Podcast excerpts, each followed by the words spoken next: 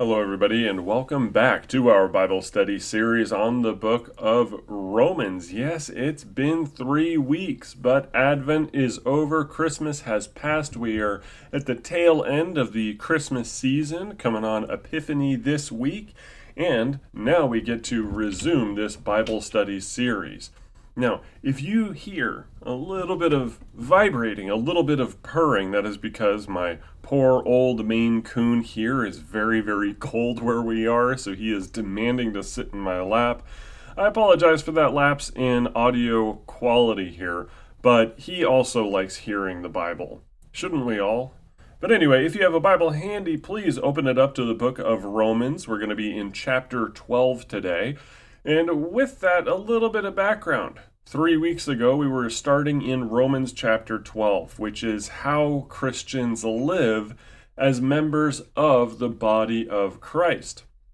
If we are truly God's Israel today, the body of Christ, his ecclesia on earth, we do have to understand how we treat one another and how we conduct ourselves as children of God. So, with that, we first started talking about the self. How do we renew our mind? How do we discern what is the will of God? How do we engage in what St. Paul basically would define as pietism? And then he talks in verses 3 through 8 about how if you are a part of the body of Christ, then here's how we treat one another in accordance with the gifts that God has given us, the specific callings and charismata or spiritual gifts that our Lord blesses us with for the sake of loving others. And with that, we will be able to start in verse 9. Let love be genuine. Abhor what is evil, hold fast to what is good. Love one another with brotherly affection. Outdo one another in showing honor. Do not be slothful in zeal, be fervent in spirit. Serve the Lord. Rejoice in hope. Be patient in tribulation, be constant in prayer, contribute to the needs of the saints, and seek to show hospitality. Bless those who persecute you. Bless and do not curse them. Rejoice with those who rejoice. Weep with those who weep. Live in harmony with one another. Do not be haughty, but associate with the lowly. Never be wise in your own sight. Repay no one evil for evil, but give thought to do what is honorable in the sight of all. If possible, so far as it depends on you, live peaceably with all. Beloved, never avenge yourselves, but leave it to the wrath of God. For it is written, Vengeance is mine. I will repay, says the Lord. To the contrary, if your enemy is hungry, feed him. If he is thirsty, give him something to drink. For by so doing you will heap burning coals on his head. Do not be overcome by evil, but overcome evil with good. Now, let's address the elephant in the room before we move on and go through this passage verse by verse. Almost the entirety of Romans 12 is in the imperative. Here is what you have to do. Here is what you must do. Here is what life ought to be like for you. It feels overwhelming. In the first few verses, here he is telling us here's the attitude you have to have, here's the motivation that you have. And then verses 3 through 8, he says, Ah, yes, you're going to need to be humble because God gives you gifts, and here is how you execute your duties as a part of the body of Christ with these gifts. And now he says, here's how you love one another, here's how you love your enemies. We have to simplify it like that because if we don't, we are going to be unable to fulfill this apostolic command. So when we restart here in verse 9, he says, Let love be genuine. What does he mean by that? St. Paul is basically saying genuine love, agape love, looks like this. It looks like the following. It's a list. It's not an exhaustive list, but it's a series of examples of how this works out. In fact, if you go into the Greek here and look at an interlinear, he starts out with just ha agape, the love, modifies it genuine or unhypocritical love. That's it. It's like, here is my list entitled The Genuine Love. Abhor what is evil, hate evil. Here you are commanded to loathe and despise wickedness. You are supposed to hate sin. If you say out there, oh, I hate pornography, and someone goes, "Oh, that just means that you you really love it, don't you? You're about to have your Ted Haggard moment." No, you could say, actually, no, the Bible commands me to hate evil, and this is evil, so I hate it. I also hate usury. I also hate theft. I hate murder.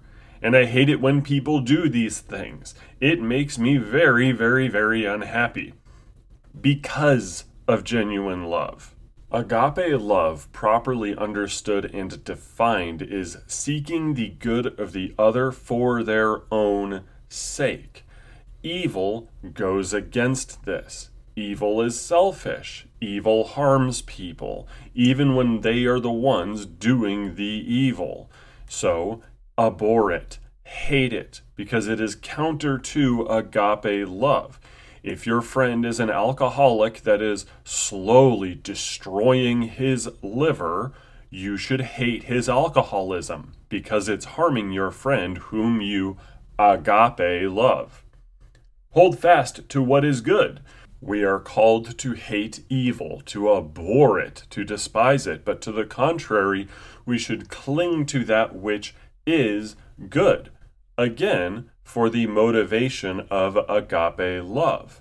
It is good for my neighbor to receive charity. It is good for my neighbor to have a good marriage. If I am to love my neighbor as myself, and to value agape love, then it's important for me to hold to these things with a clinging, meaning I value it, I seek it, I want that for me and for my neighbors. That is agape love. Now, that might sound a little reductionist. Thank God St. Paul does not just leave it at that. We would have a terrible morality if the Christian life was characterized with well, I'm to dislike bad stuff and like good stuff. We would end up with a kind of wax nose morality at that point, a wax nose agape, where each individual is just leaving it up to his own imagination what is good and what is bad, what he's supposed to hate and what he's supposed to like. But he keeps going, he keeps specifying here. In verse 10, love one another with brotherly affection. Now, the two words he uses for love one another and brotherly affection are Philadelphia and Philostorge, meaning you show familial love to your fellow Christian with your brotherly love, Philadelphia. Now, Philadelphia can be something like a friendship. Christians ought to be uh, nice to one another. as much as we can rag on the seeker sensitive churches out there, yes, there is a lot of value in being friendly to each other, to being welcoming. But with that, he does include outdo one another in showing honor, meaning you should never, ever, ever consider yourself to be higher up than somebody and say, You sit over there in the corner. This is my pew. You're not welcome in my pew. No, you should be welcome to them. You should show them respect as a fellow Christian, somebody baptized into Christ, somebody who is slated to inherit eternal life along with you. Rejoice to be around them. Christians should be comfortable around each other, provided they are actually Christians. Now, I understand that there's already going to be an objection. There's so many false believers out there. There are so many heretics oh my goodness, how can I show brotherly affection to somebody who is not really a believer? One of those liberal Christians, or one of those Christians out there who's just a cantankerous magisterial who thinks I'm going to hell, and so on and so forth. I get it. I understand that objection. But what did St. Paul start this chapter with? He says in verse 2 do not be conformed to this world, but be transformed by the renewal of your mind, that by testing you may discern what is the will of God, what is good and acceptable and perfect. I would wager that before you withhold brotherly affection or fraternal friendship from somebody, as is occasionally called for in the church, St. Paul says, expel the evil one from among you in 1 Corinthians. Mm-hmm. And yes, the false brothers, the false Christians, are to be shunned. Absolutely. But before you do that, you need to discern it. It cannot be like the world where the distinction between friend and enemy is entirely prima facie. Oh, he goes to that church, therefore I have to hate him. No, it should be really a matter of discernment. Get to know the guy as much as you can before making a decision to extend fraternal Christian love to him. And until you know better, your default should be friendliness. Your default should be brotherly love and welcoming and showing that kind of agape love. Because who knows, maybe they were unworthy of it. Maybe they were unworthy of fellowship, but then they see how you treat them. Jesus says, They will know my followers by the way they love one another. And maybe that causes them to repent and then start re examining themselves. I've seen that happen. So the default should be friendliness. It should be brotherly affection. You should be friendly to other Christians. But if you get to know them and it does turn out that they are a false brother or a heretic or should be shunned on account of some impenitent sin problem in their life, once you become aware of that, maybe then you can start trying to urge them towards repentance and withholding a bit of that friendliness. But again, should be the default to show them that I love you because you are my brother in Christ attitude. But continuing on here in verse 11 Do not be slothful in zeal, be fervent in spirit, serve the Lord. Now, we cannot say that genuine love is only for how we treat one another. We also want to love God above all. We love God first. You shall love the Lord your God with all your heart, soul, mind, and strength. St. Paul doesn't include this verse as an afterthought, though. He's not saying, oh yeah, love your neighbor, love your fellow Christian, do this, do that, and oh yeah, oh my goodness, I forgot. You need to love God above all. Absolutely not.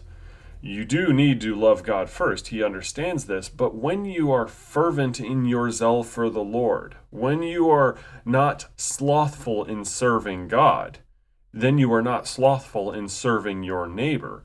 A big part of Lutheran theology, in terms of our ethics, is that you love God by loving your neighbor. So when you are devoted, you inspire other people to be devoted. When you want to serve God and He tells you go be charitable to other people, that loves your neighbor. I'm almost tempted to say that verse 11 here goes against a lot of the practices of mysticism. There is a time and a place to go in your prayer closet and quietly have devotion to the Lord. We all need that. But your first default understanding of agape love and Christian duty should be external to yourself. It should be loving another person, loving your fellow believers. So when we are not slothful in zeal, when we are fervent in spirit and serving the Lord, the way St. Paul is going to understand this is in helping other people. But there is still some interior stuff here. He continues in verse 12 Rejoice in hope, be patient in tribulation, be constant in prayer. We do want to rejoice in the hope we have in Jesus Christ, the promise of eternal life we do want to, well, toughen up, be patient in tribulation, no matter how hard things get.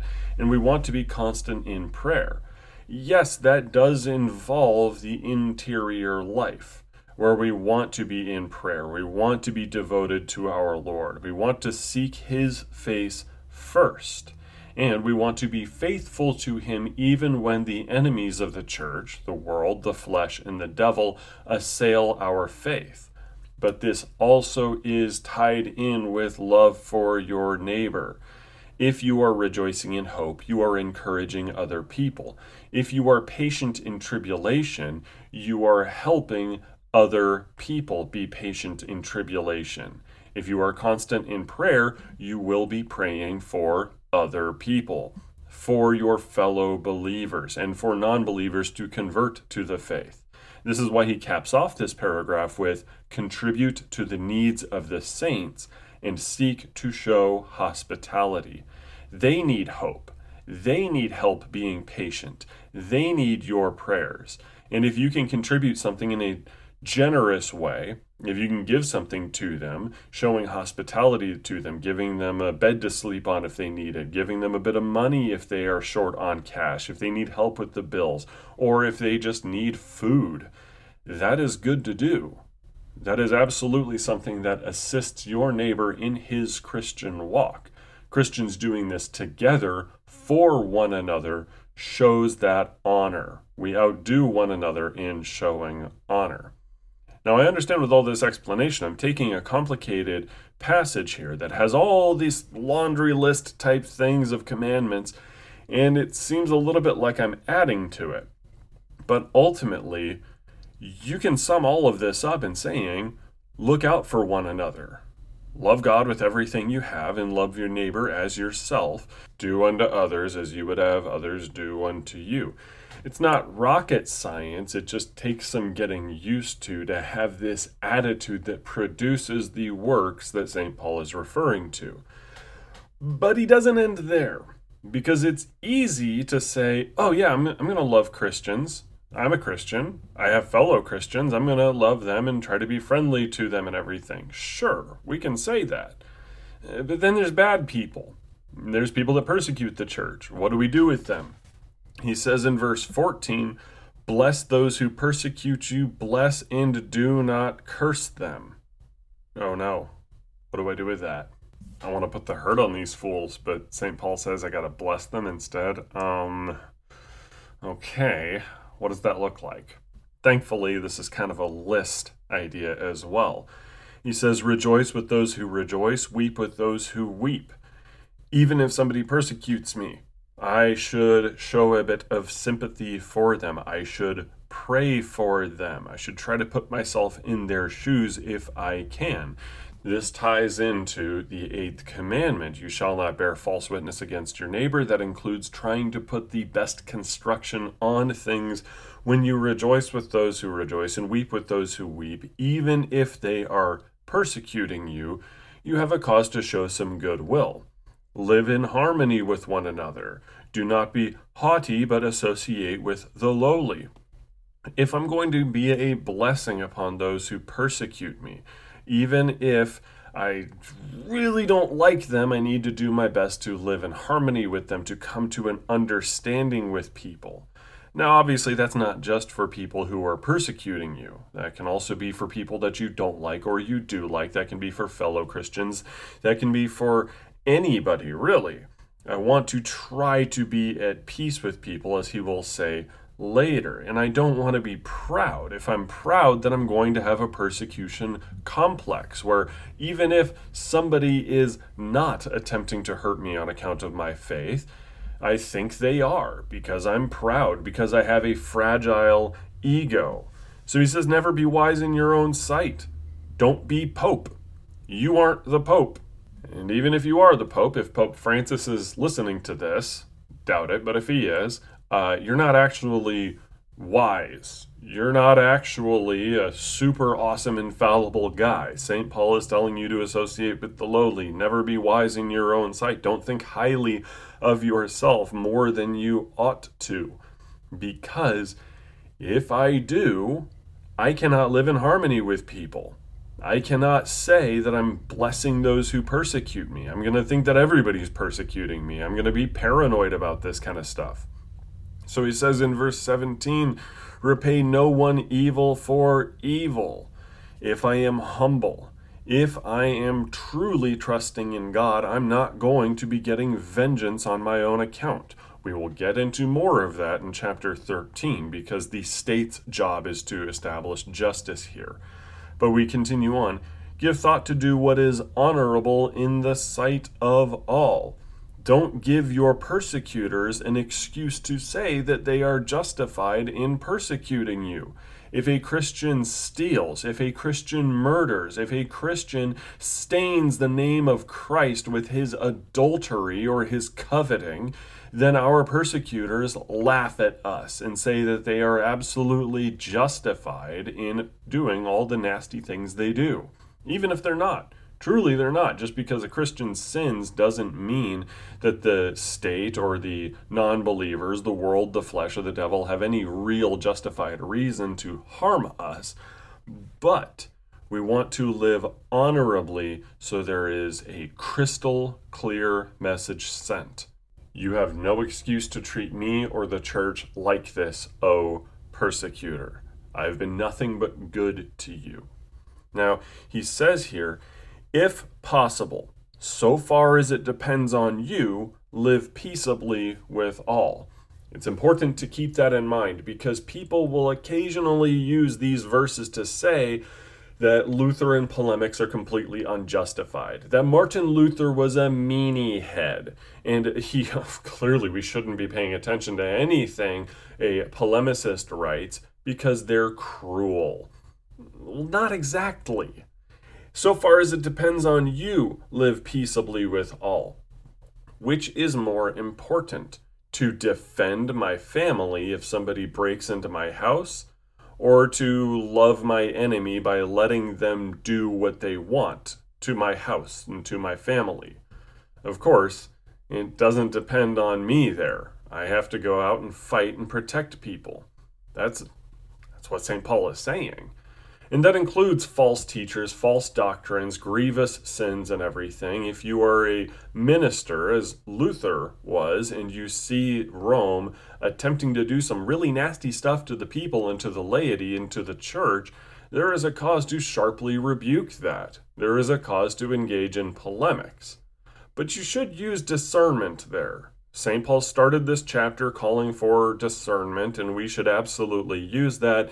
There are some people that are so addicted to polemics and feeling good, saying like heinous things, that they really aren't justified in it. 90% of the time, they don't use any discernment. They just have an enemy distinction only, and everybody that isn't them or doesn't agree with absolutely everything that comes out of their mouth, uh, well, now they're damned. We have a problem with that, just as much as we have a problem with doormat Christianity that just rolls over and lets the world destroy us. That's not right. Uh, the same thing goes for those people that think that they are white blood cells in the body of Christ, that are always, you know, they're a hammer looking for a nail, and oh boy, everything's a nail, so I'm just going to rip everything apart, screaming at people. One polemicist recently, uh, in the past eight years or so, drove a kid to suicide because his dad had a sin problem. Yeah. Yeah, he actually had a horde of people harassing that kid, and then the kid killed himself. And that's that's no bueno. That makes us the most repugnant religion to the eyes of the world. And obviously, they're always going to hate us anyway because they're the world, but is that any excuse to say you were justified in harassing somebody's child? Come on. That's a problem. That's taking polemics way, way, way too far. But we continue on. Beloved, never avenge yourselves. He repeats himself. He said, Repay no one evil for evil, and now he says, Beloved, never avenge yourselves. In case anybody should say, Ah, I'm not repaying evil for evil when I bash this guy over the head. He did something mean to me first, so this is justice. And Paul says, No, that's vengeance, and that's not right. But leave it to the wrath of God, for it is written, Vengeance is mine, I will repay, says the Lord. Let me explain something to you. Is God good at justice? Yes. Is he going to be better at justice than you? Yes. So should you leave vengeance and justice to the Lord? Yes. He's going to be better at it than you. He's going to know what to do better than you. So you should not and shall not seek vengeance for yourself. Do not do that.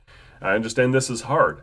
I have quite a few people who have done some really nasty, messed up, ugly stuff to me and to my family.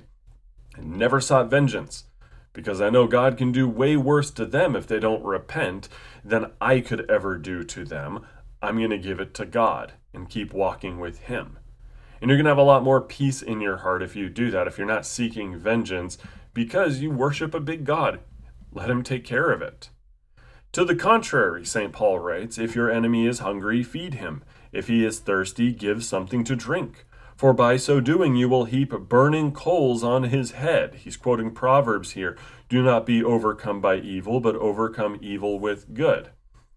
If somebody is doing something bad, if they are an enemy to you, if you do something good to them, you have humiliated them. You have harmed their ego. This isn't vengeance. This is just St. Paul and King Solomon before him in Proverbs saying, yeah, you should care about your enemies or care for them when they are in need. But by the way, you're going to kind of get them there because you, an enemy of theirs, really messed with them there for a moment. They have to face the fact that somebody showed them kindness even though they hate your guts, even though they don't want nothing to do with you. And here you are showing generosity to them. Yeah, it's like putting coals on their head, hot coals, burning their brain and just making them boil. but vengeance truly does belong to God.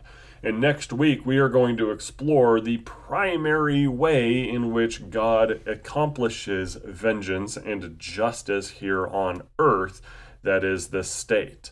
I can't wait to get the emails and letters and angry responses with that. That's going to be uh, fun. Yeah, let's call that fun. But until then, let's summarize. We want to love our fellow Christians with fraternal Philadelphia love or philostorge love, treating them as family. This requires some discernment, given that there are false brothers, and St. Paul will specify more in that later on.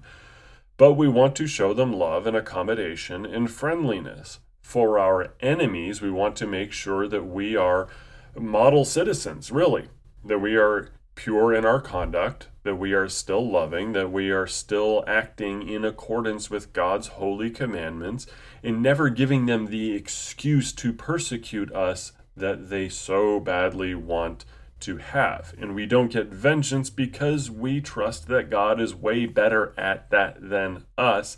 And He has said, Leave it to me. And we say, Yes, Lord, I trust you. And then we're going to tie in that to politics next week.